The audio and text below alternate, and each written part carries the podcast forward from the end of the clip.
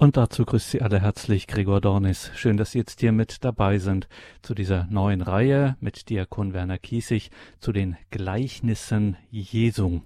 Ja, wenn Jesus in der Heiligen Schrift, wenn Jesus zu uns spricht, dann hält er keine wissenschaftlichen Vorträge und keine großen und langen und ausführlichen Katechesen. Er spricht, wie er handelt, direkt, ohne Umschweife, einfach mit Vollmacht. Und er spricht zu uns an ganz entscheidenden Stellen in Bildern, in Vergleichen, in Beispielerzählungen, sprich in Gleichnissen. Und diese Gleichnisse Jesu, die haben es wirklich in sich. Und deswegen starten wir diese Reihe zu ausgewählten Gleichnissen Jesu und konnten dafür einen echten Meister der lebendigen Schriftauslegung gewinnen. Diakon Werner Kiesig aus Brandenburg an der Havel. Ihn haben wir am Telefon. Grüße Gott nach Brandenburg, Diakon Kiesig. Grüß Gott, lieber Herr Dornes, grüße Gott, liebe aufmerksame amtliche Hörergemeinde. Und wir halten heute Diakon Kiesig gar kein langes Vorgespräch, sondern wir gehen direkt hinein in die Gleichnisse. Mit welchem Gleichnis starten wir denn? Hab aus dem Alten Testament ein paar Geschichten euch berichtet. Danach hat mancher, der mich kennt, gefragt, ob ich vom Neuen nichts gedichtet. Ich sagte nein, doch hat bisher die Frage mich nicht losgelassen. Gelungen ist es mir nunmehr, auch da in Verse was zu fassen. Hab mir die Gleichnisse gewählt, die ja in eindrucksvollen Bildern uns nahebringen, was wirklich zählt. Und das genau will ich auch schildern.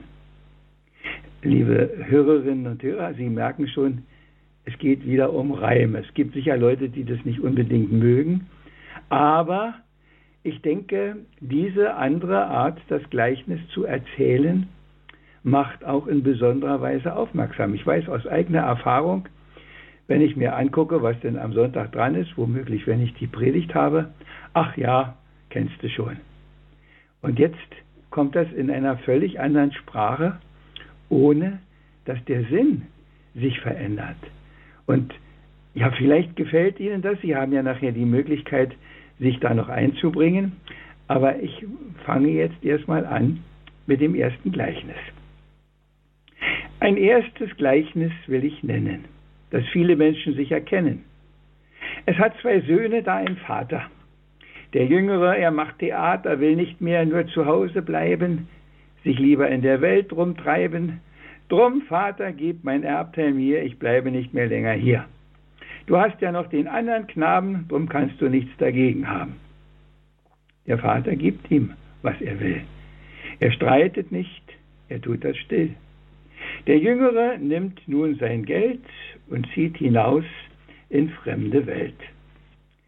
Nutzt seine Freiheit unbeschwert, meint, dass die Welt nun ihm gehört. Lässt von dem falschen Glanz sich blenden, ist einzig nur noch am Verschwenden. Dass das nicht gut geht, ist doch klar. Und eigentlich vorhersehbar. Auf einmal ist er mittellos und seine Not ist riesengroß. Da steht er nun, so ganz alleine. Ein Weilchen hütet er noch Schweine, doch nicht mal da reicht's noch zum Leben. So ist's im Leben manchmal eben. Was mach ich nur in meiner Not, droht mir vor Hunger gar der Tod? Nein, ich werd heim zum Vater gehen, werd mein Versagen eingestehen, nimmt er mich auch nicht an als Sohn, find ich als Knecht doch Brot und Lohn. Hört weiter nun, was dann geschehen. Der Vater hat ihn kommen sehen. Ja, er sah ihn von weitem schon, seinen verloren geglaubten Sohn. Ich stellt schon oft die Frage mir, wie oft der Vater vor die Tür in langer Zeit und Tag für Tag erwartend ihn gegangen sein mag. Da steht der Sohn, das schwarze Schaf, ganz demütig, schamrot und brav, bekennend kleinlaut seine Schuld. Der Vater Schon vor Ungeduld hört kaum die Bitte um Erbarmen, umschlingt ihn fest mit seinen Armen.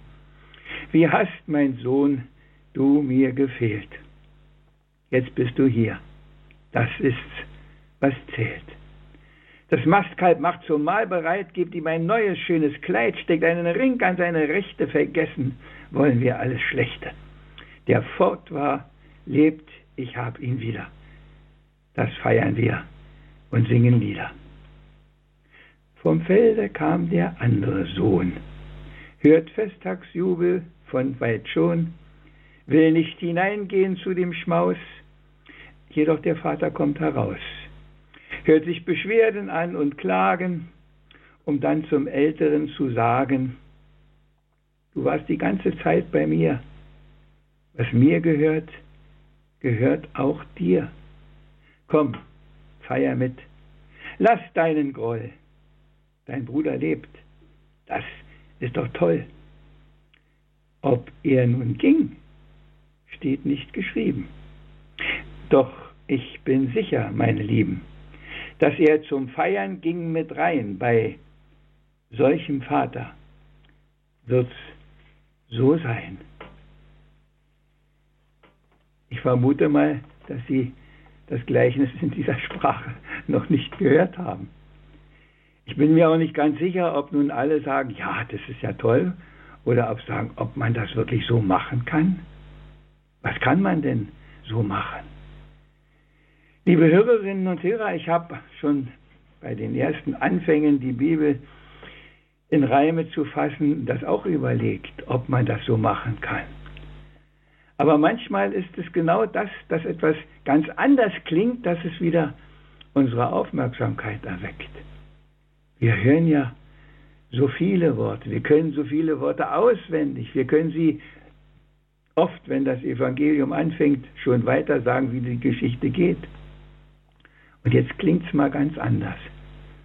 Und so ein ganz bisschen sparsam habe ich meinen Kommentar dazu gegeben, weil mit diesem Kommentar, der wirklich ganz kurz ist, nämlich die Frage, wie oft der Vater vor die Tür ging,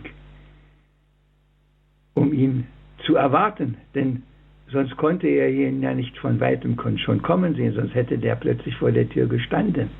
Und der Herr erzählt das Gleichnis so, dass er ihn schon von weitem kommen sah. Das ist jetzt nicht meine Ausschmückung. Wie oft habe ich dieses Gleichnis in meinem Leben schon gehört, in meinen Kindertagen, in meinen Jugendzeiten, in meinen Erwachsenen-Dasein. Und ich war schon, weiß, wer weiß wie viele Jahre Diakon, bis es an dieser Stelle einmal Klick machte. Und ich mich fragte, wie oft ging der Vater wohl hinaus, wie groß war seine Sehnsucht nach diesem Sohn. Ja, eigentlich ja der Missratene war, der die Freundschaft mit dem Vater aufgekündigt hat, der abgehauen ist, wie man heute sagt, der es nicht mehr aushielt zu Hause in dem Traditionsmief, sag ich mal. Und er macht seine Erfahrung und er macht eine ungute Erfahrung, eine sehr ungute Erfahrung. Wie lange war er weg? Es steht nicht geschrieben, ob ein paar Monate, ob ein paar Jahre. Der Vater sah ihn von weitem kommen. Liebe Hörerinnen und Hörer, und das ist immer wieder das, was mich bewegt, auch wenn ich selber an den Herrn denke. Er sagt ja sowas ähnliches in der Gründonnerstag-Liturgie. Da kommt der Satz drin vor, mit großer Sehnsucht habe ich danach verlangt, mit euch dieses Mal zu halten. Mit diesen zwölf, und wir wissen, was das für komische Typen waren. Einer verrät ihn völlig, einer verleugnet ihn, zwei streiten sich, wer die besten Plätze kriegt. Da ist nicht ein Elite-Team in besonderer Weise, die schon von weitem auffällig sind. Nein, da ist die ganze menschliche Armseligkeit, die ist da auch noch vorhanden. Und er hat Sehnsucht danach. Und so hat er Sehnsucht nach uns. Und das sagt dieses Gleichnis uns. Denn er ist der Vater, der wartet auf diesen verloren gegangenen Sohn, der sich Sorgen macht jeden Tag. Jeden Tag. von morgens bis abends. Oder nicht? Oder weiß Gott nicht alles und der weiß sowieso, dass er zurückkommt? Ich denke, solche Fragen sind unnütz. Wir müssen an diesem Gleichnis nur begreifen, dass wir erwartet werden von ihm, dass wir zu ihm gehen müssen. Und nicht nur in großer Dankbarkeit, wenn es uns gut geht, in großer Freude, wenn wir was zu feiern haben, sondern ganz genau auch dann, wenn es uns eigentlich ganz dreckig geht, wenn wir meinen, es geht gar nicht mehr weiter, wir halten das nicht mehr aus. Seit ich bei dieser Hotline immer wieder angefragt bin, höre ich solche Geschichten, wo Leute sagen, helfen Sie mir, ich halte das nicht mehr aus, was da läuft, ich halte es nicht mehr aus. Und dann zu ihm gehen, da muss einem das einfallen, dass da noch einer ist, der ich habe das viele Male bei diesen Sendungen jetzt gesagt. Da ist einer, der sagt, kommt doch zu mir, die ihr mühselig und beladen seid, die ihr so viel auf dem Puckel zu tragen habt, die ihr so viel Einsamkeit aushalten müsst, so viel Mobbing von anderen und was noch alles. Kommt doch zu mir. Und da, wo wir zu ihm kommen, da tut er das was er heute in diesem Gleichnis, wie wir eben gehört haben, auch mit dem verlorenen Sohn tut. Dann nimmt er ihn einfach in seine Arme. Damit ist nicht alles weg, was da war. Aber damit ist ein völlig neues Heimat- und Wohlgefühl da. Da spürt man auf einmal, es geht doch, es geht doch weiter. Es geht sogar gut weiter. Nicht immer so schnell wie in diesem Gleichnis, dass gleich das Mastkalb geschlachtet wird. Nein, das weiß ich auch. Ich bin Realist. Aber wir werden es spüren, dass es weitergeht. Gerade heute hat jemand auch gesagt, ich habe doch schon so viel gebetet. Ich habe doch schon so viel gebetet. Und es passiert nichts. Ja, manchmal muss man lange beten. Die heilige Monika hat viele, viele, viele Jahre gebetet und geweint, bis Augustinus wieder zurückkam. Das nicht aufhören. Und wer weiß, wenn er nicht gebetet hätte, habe ich zu ihm gesagt, wie er sich dann erst fühlen würde. Vielleicht trägt er ja schon, weil das Gebet doch ankommt und der Herr schon eingreift und ihn schon bisher vor Verzweiflung bewahrt hat. Ich weiß das nicht, aber ich halte auch das für möglich. Das Gleichnis vom verlorenen Sohn haben wir früher gesagt, heute sagt man von barmherzigen Vater. Ich denke, beides ist da. Und die Situation dessen, der da vom Feld kommt und den ganzen Rummel erlebt, nur weil der andere da wiedergekommen ist und meint, es ist nicht sein Ding.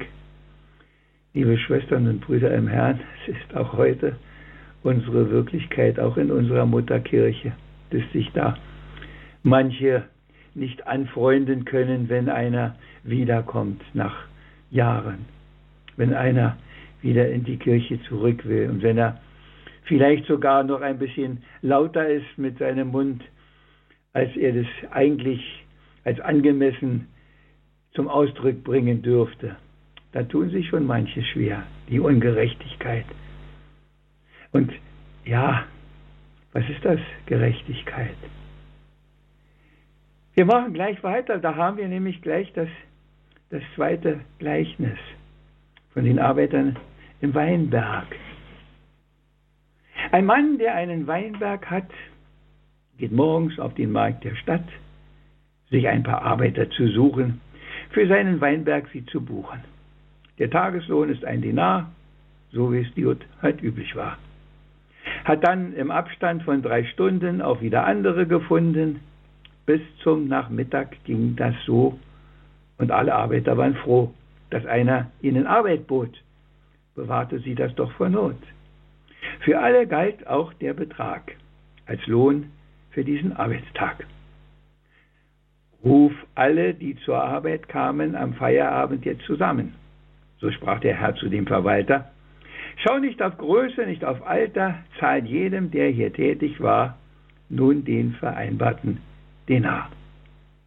Beginn bei letzten, nicht bei ersten. Die sicher hatten es am schwersten. Die letzten nahmen ihren Lohn, einen Denar, wir wissen's schon. Doch die, die schufteten so schwer, bekamen aber auch nicht mehr. Obwohl sie nun auf mehr gehofft, so ist es ja im Leben oft. So haben sie sich auch beschwert, das sei doch ungerecht verkehrt. Darauf sagt der Herr, Gemach, Gemach, ihr habt gekriegt, was ich versprach. Ich habe euch doch nicht betrogen, doch bin auch anderen ich gewogen. Seid neidisch ihr, weil gut ich bin? Habt ihr das eigene nur im Sinn? Merkt drum, wie dieses Gleichnis endet. Gott rechnet nicht. Nein, er verschwendet. Er gibt dem Letzten wie dem Ersten. Das zu verstehen ist wohl am schwersten, weil wir, das ist nicht übertrieben, nicht annähernd wie er schon lieben. Soweit dieses Gleichnis in der anderen Sprache. Ob das alle nachvollziehen können? Ich weiß aus Erfahrung, dass dieses Gleichnis ja regelmäßig auch im Gottesdienst gelesen wird. Und ich weiß, dass immer wieder auch die Frommen damit große Probleme haben und es doch meinen, dass das ungerecht sei. Aber der Schlusssatz hat es eigentlich gesagt. Er verschwendet. Er guckt nicht auf die Gerechtigkeit. Er gibt immer die Überfülle und haben wir nicht, jeder einzelne von uns, schon viel mehr, als wir eigentlich verdient hätten aufgrund dessen, wie wir doch sind. Oder haben wir Ansprüche? Haben wir, weil wir schon was machen und ja, lieber Gott, was tue ich nicht alles schon für dich und deine Kirche? Wie habe ich mich schon eingebracht? Was Nein, das zählt nicht. Zählt nur sein grenzenloses Erbarmen, seine grenzenlose Liebe, die er jedem schenkt, der kommt. Das ist die einzige Bedingung, der sich rufen lässt. Ob in der frühen Morgenstunde oder am späten Abend. Ob am Anfang seines Lebens schon mit der Taufe, mit der Erstkommunion, mit der Firmung oder manchmal erst auf einem Totenbett. Wann man ihn findet, wann man zu ihm kommt, da ist eine große Bandbreite. Aber wenn man zu ihm kommt, dann bekommt man alles, was er im Angebot hat. Und das ist seine Gerechtigkeit.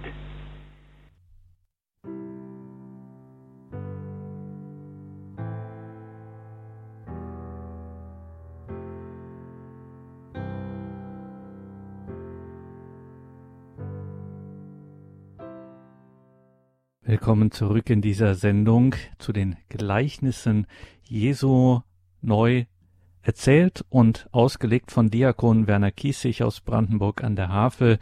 Und Herr Diakon, Ihre Worte haben offensichtlich bewegt. Wir haben bereits Anrufe in der Leitung. Wir machen den Anfang in Hessen beim Herrn Achammer. Guten Abend, grüß Gott. Ja, grüß Gott, guten Abend. Toll, dass und tolles Gleichnisauslegung heute uns zuteil werden konnte. Ich habe da ähm, eine Parallele gezogen bei dem Gleichnis mit der Entlohnung. Kam ja Parallele auch zu dem, zu dem äh, barmherzigen Vater und dem zweiten und dem ersten Sohn auch ein bisschen ziehen.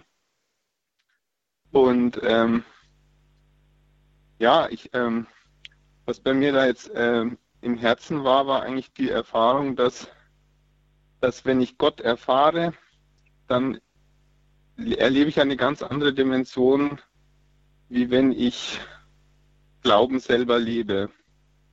Und äh, diese Dimension ist leider eine, die man selber nicht in der Hand hat, äh, sondern die einem von Gott irgendwie geschenkt werden darf, muss.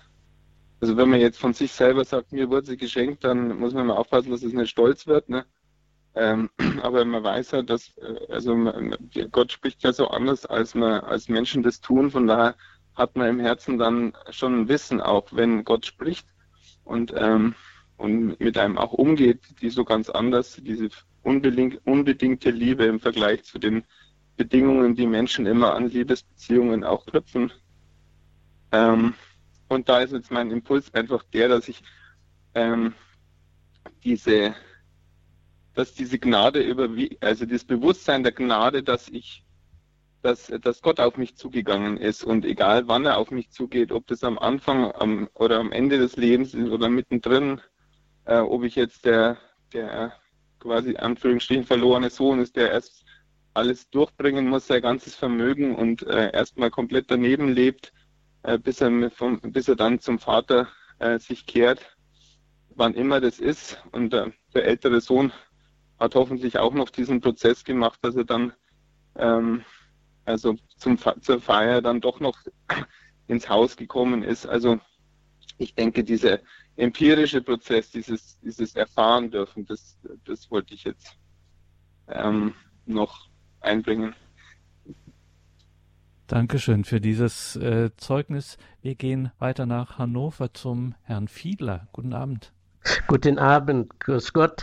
Ich wollte mich ganz herzlich bedanken für Ihre wunderbare Verse, die mich sehr bewegt haben. Denn gerade dieses Gleichnisse, die Jesus da spricht, bewegen mich besonders in diese Richtung, dass der Vater gelaufen ist. Das ist für einen Orientaler unvorstellbar, dass ein Vater läuft. Das zeigt ja die Liebe, die Sie ja so schön in Ihren Versen dargelegt haben. Dafür herzlichen Dank. Aber was ich nicht fragen wollte, wie bekomme ich eventuell diese Ihre schönen äh, Gedichte, jetzt in diesem Fall die Verse, irgendwie auf Tonband oder wie kann man die bekommen? Ich hoffe, es ist jetzt meine Antwort, ich hoffe, dass mein Bernardus Verlag noch ein drittes Büchlein macht, wo die dann alle drin sind. Und ansonsten es gibt ja schon äh, zwei habe ich nur mein Manuskript. Ich habe ja noch die Mehrpsalmen. Das sind also, wir haben noch ein bisschen was vor uns. Die CD können Sie sicher bei Radio Horeb bestellen, aber ich hoffe, es wird ein Büchlein draus.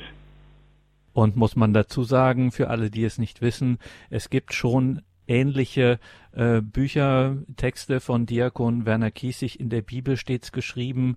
Zum Beispiel, ähm, da wurden schon, hat Diakon Kiesig schon in genau dieser Weise eben schon biblische Texte neu äh, ins Gespräch gebracht und ja, jetzt so die Hoffnung wird vielleicht aus dieser Reihe auch so etwas. Schauen wir mal auf jeden Fall. So viel sei jetzt schon verraten, kann man das natürlich wie die meisten unserer Sendungen auch in unserer Mediathek nachhören. Ganz einfach in der Radio Horeb App oder auf horeb.org.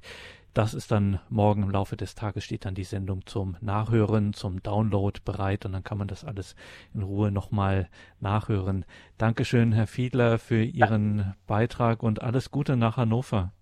Wiederhören, danke. Und weil das auch jetzt Diakon Kiesig bei den Anruferrückmeldungen so eine Rolle gespielt hat. Nicht? Also diese Unfassbarkeit der Großzügigkeit, der Liebe, die, der Liebe Gottes zu uns, der, für den es dann wurscht ist bei den Arbeitern im Weinberg, ob der, ob die da den ganzen Tag gearbeitet haben oder nur ein paar Augenblicke, alle kriegen denselben Lohn.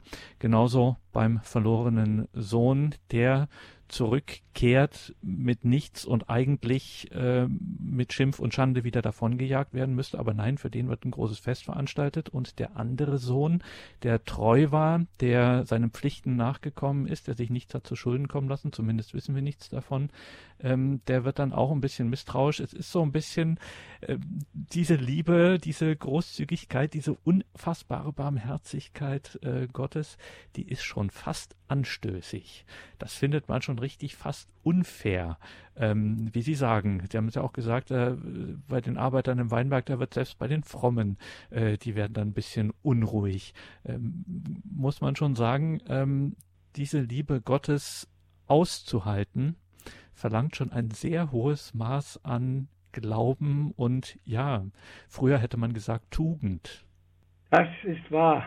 Das ist wahr. Man muss diese Liebe auch aushalten und eigentlich, ja, also mir geht es jedenfalls so, dass ich manchmal einfach ganz, ganz doll beschämt und unendlich dankbar bin, was er mit mir und durch mich macht.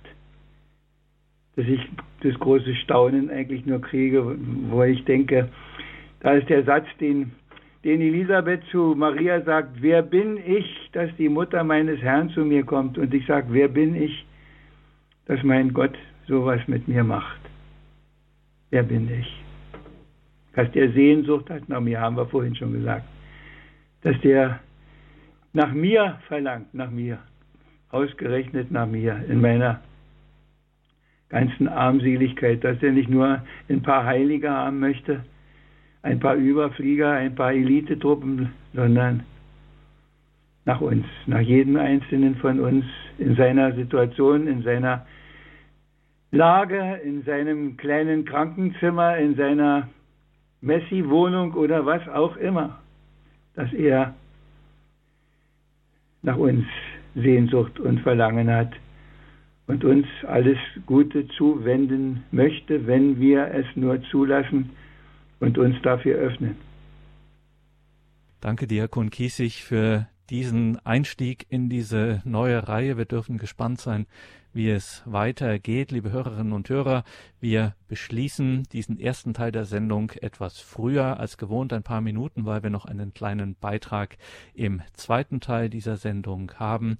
So viel schon jetzt, weil die Frage auch in der Sendung aufkam.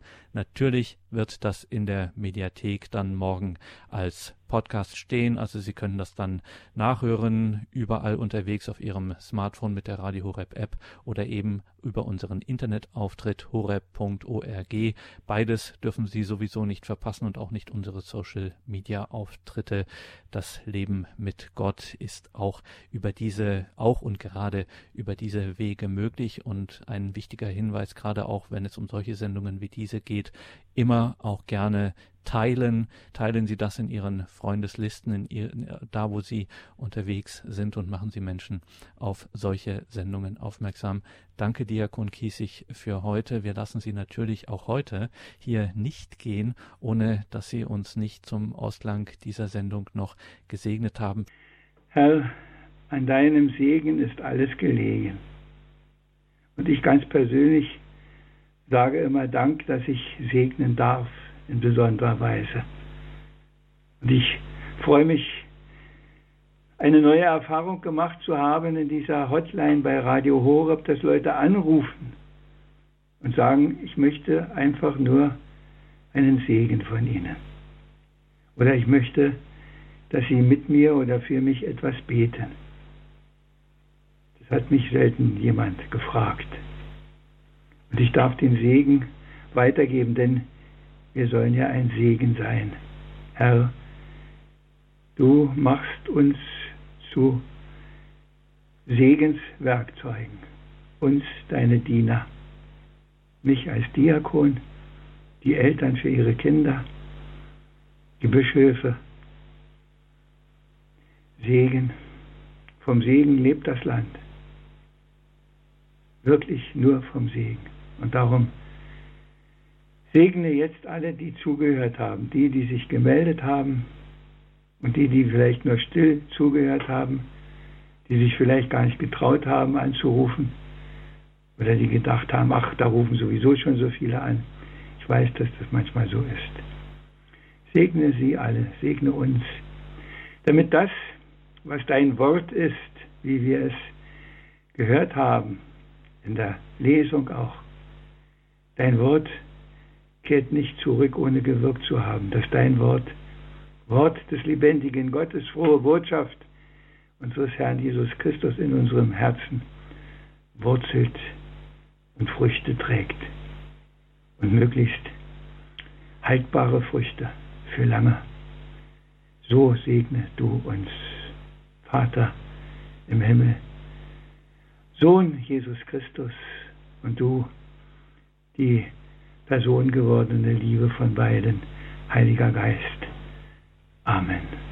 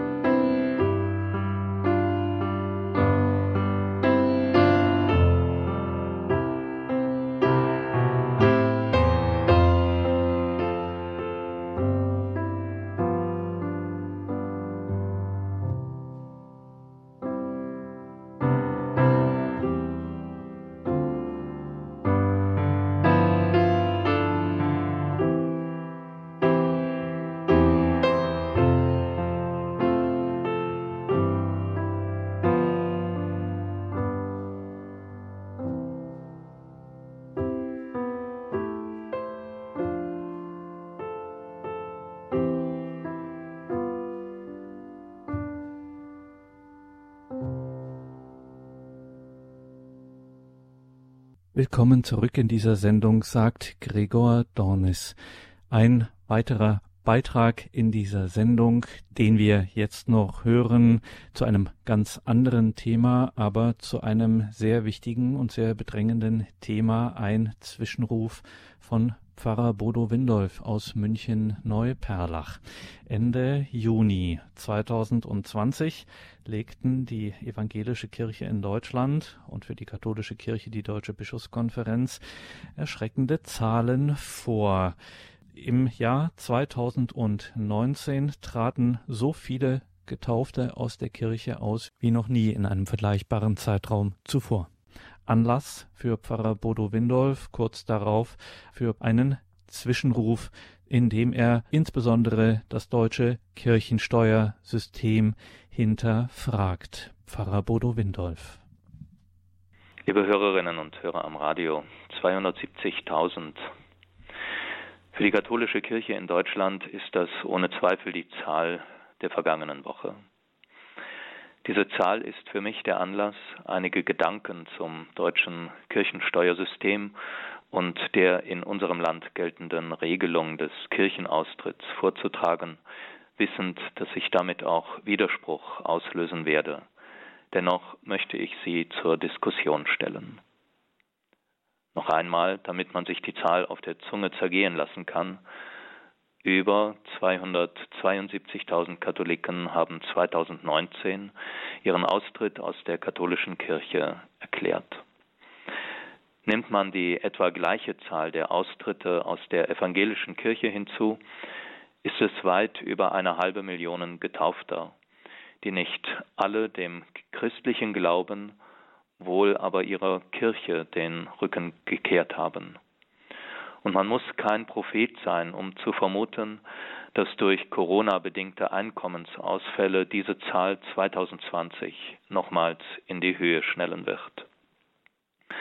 Nimmt man nun noch die letzten Jahre und Jahrzehnte hinzu, sind es inzwischen Abermillionen Christen, die keineswegs nur, aber oft hauptsächlich wegen des Geldes nicht einen beliebigen Verein, sondern immerhin die Heilsgemeinde Jesu Christi, als die sich die Kirche versteht, verlassen haben. Von den Kirchenleitungen deutschlandweit wird dies mit den üblichen bedauernden Worten quittiert, so jedenfalls meine Wahrnehmung, aber ansonsten sicher auch diesmal wieder ohne erkennbaren Änderungswillen hingenommen. Der Grund scheint mir ein sehr einfacher. Immer noch spült das System Geld über Geld in die Kirchenkassen.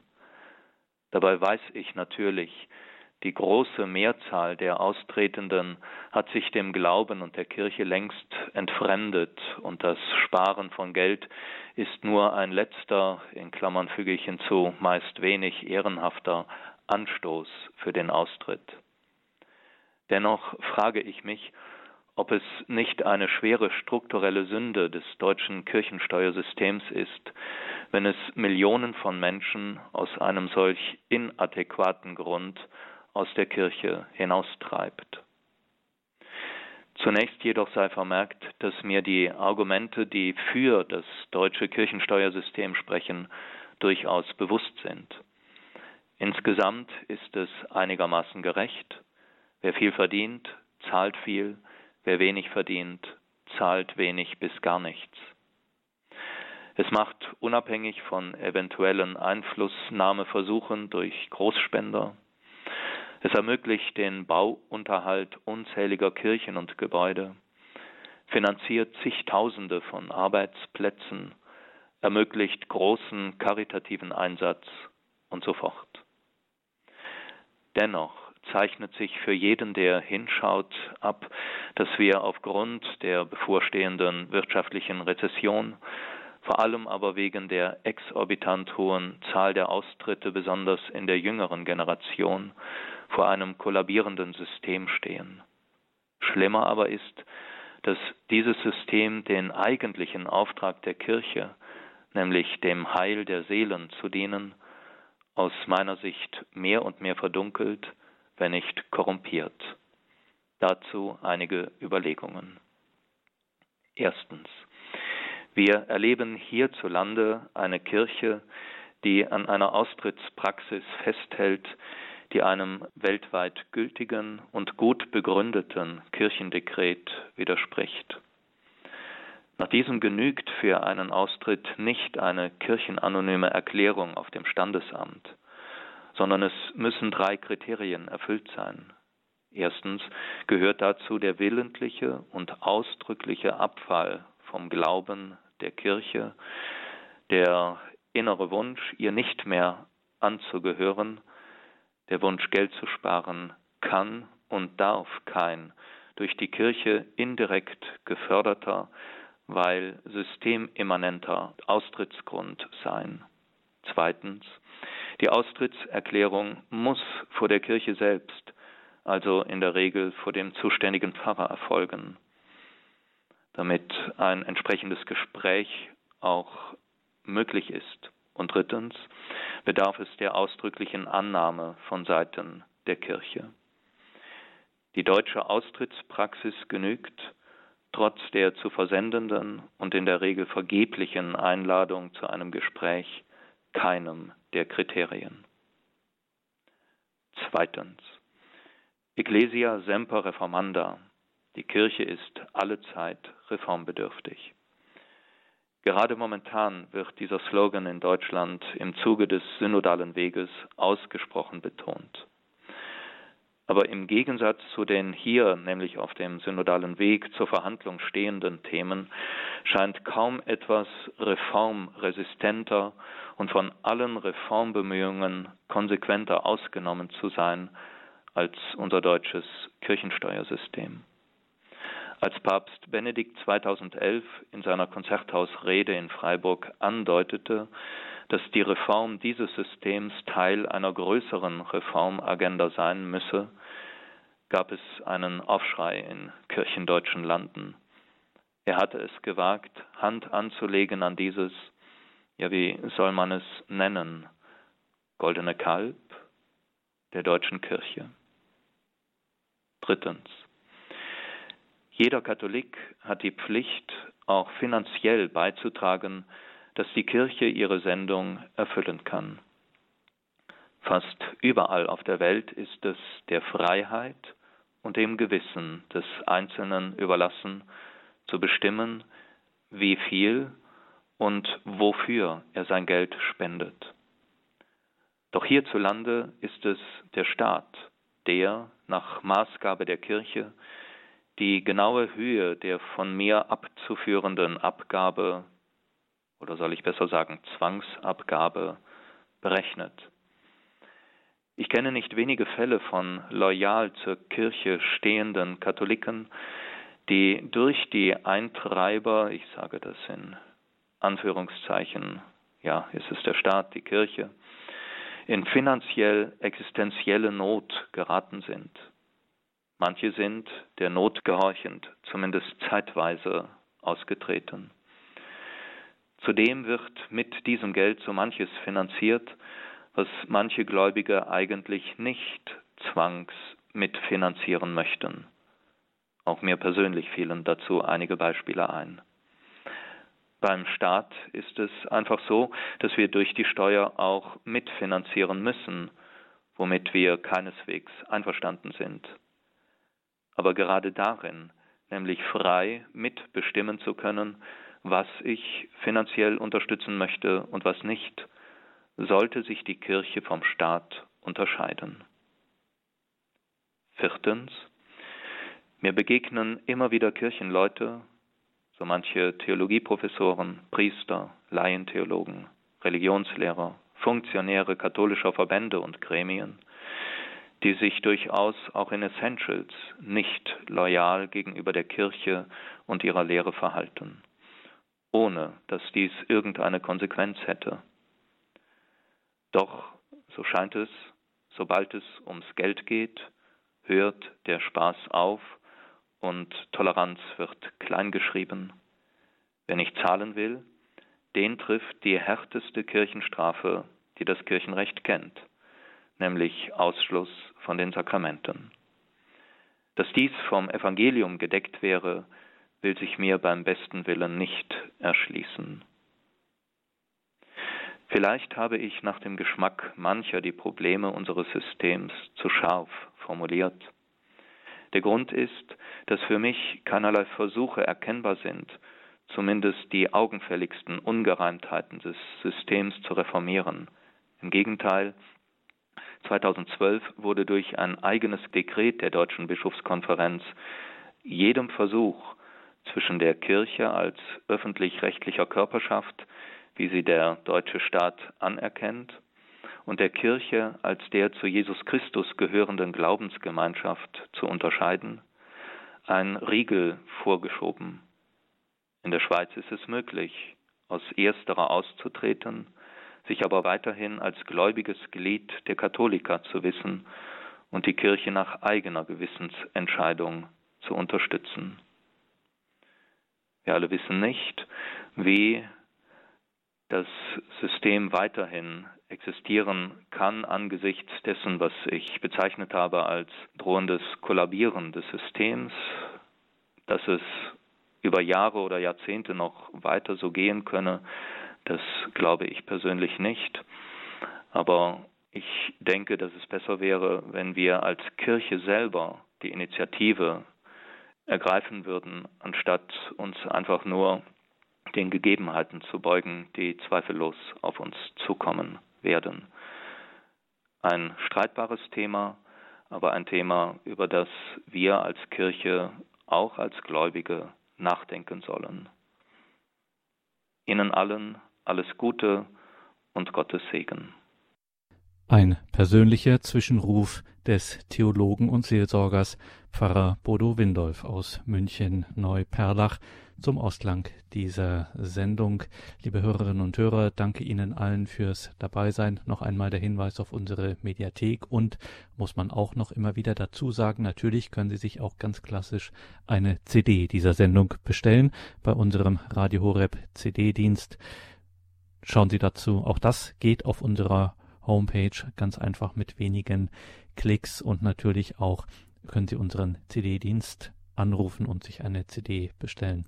Danke Ihnen fürs Dabeisein. Danke für Ihre Verbundenheit mit Radio Horeb, dass Sie dieses Radio, diese Gebetsgemeinschaft, diese Radiofamilie, die hier gemeinsam unterwegs ist, dass Sie das möglich machen durch Ihr Gebet und auch durch Ihre materielle Zuwendung. Wie Sie wissen, Radio Horeb finanziert sich ausschließlich durch Spenden, keine Werbung, nichts dergleichen. Es sind nur Ihre Beiträge, ihre Spenden, die diese Gemeinschaft, dieses Radio, diese Gebetsfamilie hier ermöglichen. Danke allen dafür. Ein herzliches Vergelt's Gott. Viel Freude hier im weiteren Programm. Johann Schnellbach be begleitet Sie jetzt weiter durch das Programm. Er hatte auch die Regie in dieser Sendung. Einen gesegneten Abend und eine behütete Nacht wünscht ihr Gregor Dornis.